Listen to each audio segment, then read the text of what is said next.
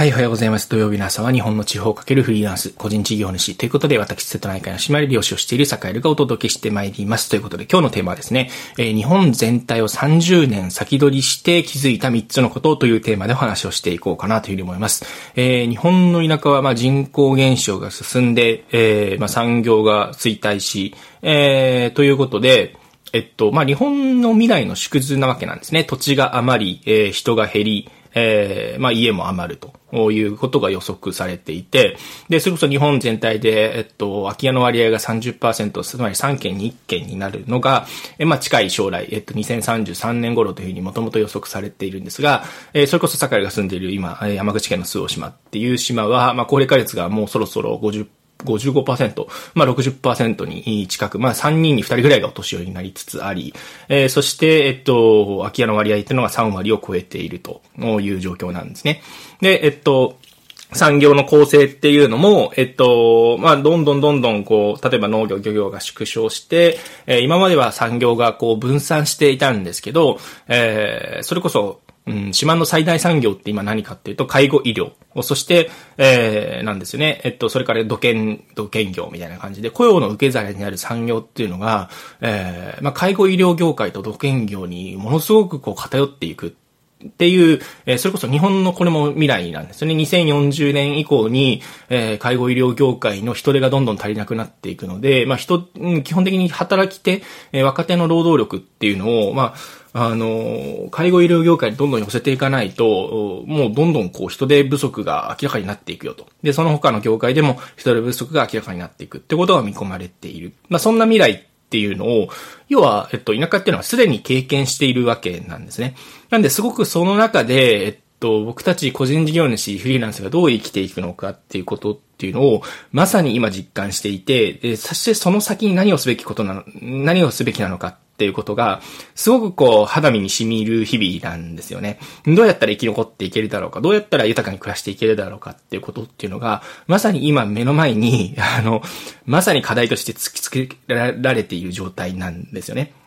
で、まあ、あの、三つのこと、気づいた三つのことっていうことなので、まあちょっと先に結論言ってしまうと、まず一つ目が、そのやっぱり本質的な価値に気づけるかどうかっていう、まあ、要は物が余る時代において、えっと、みんなが欲しがるものではなくて、みんなが欲しがるものっていうのはなくなっていくんですよね。え、なんで、えっと、そうではなくて、自分自身、これは、あの、自分自身にとって絶対的な価値があると。相対的な価値ではなくて、絶対的な価値がまずあるかどうかっていうのを、判別する能力っていうのはすごく大事になってくるなっていうところがまず一つ目ですね。で、二つ目が、えっと、自己責任の世の中がより加速するようになっていきます。なんで、えっと、そうすると、えっと、すごく大事になるのがもう当たり前だけど自分の健康をですね。えー、これが二つ目です。なんで、自己責任と健康みたいな、そんな感じ、えー、ですね。健康だけではなくて、自分自身のインフラみたいな問題ってのも結構大事で、うん、電気、ガス、水道、そういうライフライン、うん、ですね。ライフラインだってエネルギーっていうのをどう確保するか、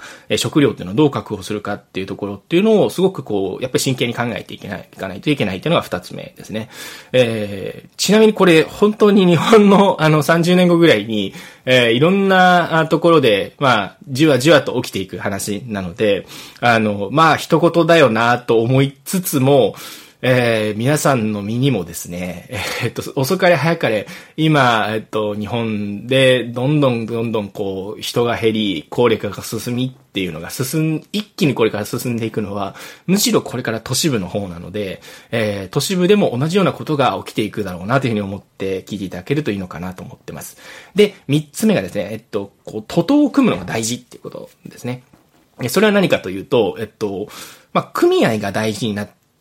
てくるんですが、えっと、組合を作るには、組合ですね。組合。例えば漁業組合とか農業組合。そういう組合ですね。組合が大事になってくるんですが、えー、要は団体で交渉したり、団体で、えっと、ちょっと、なんですね、取引をしたりっていうことっていうのが、うん、より大事になってってくるんですね。自己責任の世の中っていうのとちょっと相反するようになってくると思うんですが、えっと、まあ、独占が起き、起きていくんですね、これからね。えっと、土地が余り、家が余り、そして、えっと、産業が偏っていく。つまり、えー、最後に残ってていく。例えば、うー例えば島のセブンイレブンなんかはもう島の中で奥地の方だともう最後のう24時間営業の小売店なので、そういう独占しているプレイヤーって、えー、河川が進むとどんどんどんどんこう利益はあの出るようになっていくし、売り上げは上がるようになるっていう、なんかちょ、ちょっとね逆転現象が起きるので、その最後に独占している人たちって結構美味しい思いをする一方で、一方で、美味しい思いをするんですけど、一方でですね、あの、やっぱり、単独になると、まとめて仕入れたり、まとめて、えっと、ちょっとこう、売ったり、みたいな、うん、規模の経済がどんどん効かなくなっていったり、あるいは、サカエルが例えば今、ひじき漁師をやってるんですけど、ひじきなんて昔はみんな取ってたんですよね。みんな取っていたんだけれども、今、あの、若くて元気がいいのに取ってるって本当に少ないんですね。あの、本当こう片手で数えるぐらい、まあ、うちの島の周りだとそうなんですよね。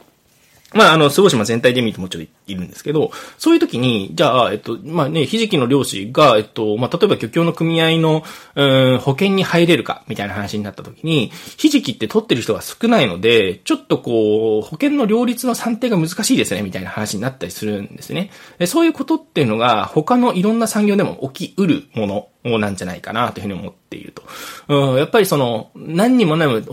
他にやっている人がたくさんいるっていう状況だと、うん、いろいろこうカバーされるものっていうのがカバーされなくなっていく。だからこそ、えっと、自分自身で、えっと、徒党を組むしかないんですよね。えー、つまり、例えばサカエルで言えば、えっと、このフリーランスの学校、今フリーランスの学校という、えー、アカウントで配信していますが、えっと、フリーランスの学校という、それのディスコードグループですよね。えー、これも、まあ、疑似的な組合みたいなものじゃないですか。ね、えー、オンラインを活用して、えっと、豊かに生きていきたいと、フリーランスの学校で、えー、いろんなね、こう、稼ぐ手段であったり、生き延びていく手段っていうのを学んでいく。で、その中で見つけた仲間と、えっと、徒党を組んでいろんな、えー、やり取りをしていくことができるわけですよね。え、その他にも、あの、坂井自身もオンラインでいくつかのグループに入っていたり、うん、それこそ島の中でも若手事業主と、こう、なんかね、緩やかにね、連携していくみたいな、ちょこちょこやっぱり話、集まって話したりとか、あちょこちょことこう意見交換したりだとか、みたいな感じで、やっぱりこう、なんていうんですね、人間一人では生きていけないし、えっと、事業主も、えっと、一組では生きていけない。でそういう時にやっぱり大事なのが、やっぱり組合のようなものなんですね。やっぱりだから人間徒党を組むのが大事で、えー、誰とどこで、えー、どんな、あのー、チームを組むのかっていうことっていうのが、これからより大事になってくるかなというふうに思っているというところです。で、その先にあるものっていうのは、えっ、と、まあ、金融だと思っていて、えー、土地が余り、家が余り、で、そして、えっ、と、ね、本質的に、まあ、一つ目の、ね、一つ目の気づいたことで言った本質的な価値に気づくっていうところで、うん、やっぱり実体的に自分にとって必要な土地であったり、えー、不動産っていうのが必ずあるはずなんですね。で、不動産っていうのはこれからどんどん余っていくんですけども、で、そこを手に入れたり、で、じゃあそこで、じゃあ事業をやっていくときに、え自分だけの資本ではなくて、えっと、やっぱり他人資本ですね。ね借り入れですよね。えー、借金っていうのを活用していく上で、で、本来的には組合っていうのは金融が、あのー、すごくこう、発達する要因になったんですよね。えー、昔は頼もし校なんていうふうに言ったんですけど、まあ、お互いがこう出資し合ったり、出資し合ったものを、えっ、と、お金を使う人が一時的に借り入れをしたりっていうことがあってたわけなんですが、うん、そういう、なんていうんですね、誰かが誰かにお金を貸すみたいな動きですよね。えー、お金を借りるっていう動きっていうのがより動いていく、えー、より発達していくようなあの形になっていかないと、えー、結構事業展開自体が難しくなっていくんじゃないかな、なんていうことを思ったりしていますと。なんで、ちょっと、こんなところまで話してもうすぐ10分経っちゃうので、えー、坂井自身もですね、あの、ボイシーで、えっと、このあたりの話っていうのをもうより噛み砕いてというか、一つ一つ結構こう噛み砕いて、えー、日々配信をしてますので、坂井の、えー、脱サラ漁師個性を育むラジオというですね、えー、ボイシーチャンネルチャプターにリンク貼っときますので、ぜひそちらを聞いてください。えー、繰り返すとですね、えっと、田舎で日本を先取りして気づいたことっていうのは3つで、えー、1つ目が、えー、まあ、人やも、人が減り、えー、物が余るので、やっぱり本質的な価値に気づいて、えー、それを今手に入れることができるかっていうのがすごく大事。で、2つ目が、やっぱり自己責任の世の中になっていくので、まあ、健康法であったり、それから誰と組むかっていうところがすごく大事になってくる。で、三つ目が、その誰が、誰と組むかっていうことが大事になってくるからこそ、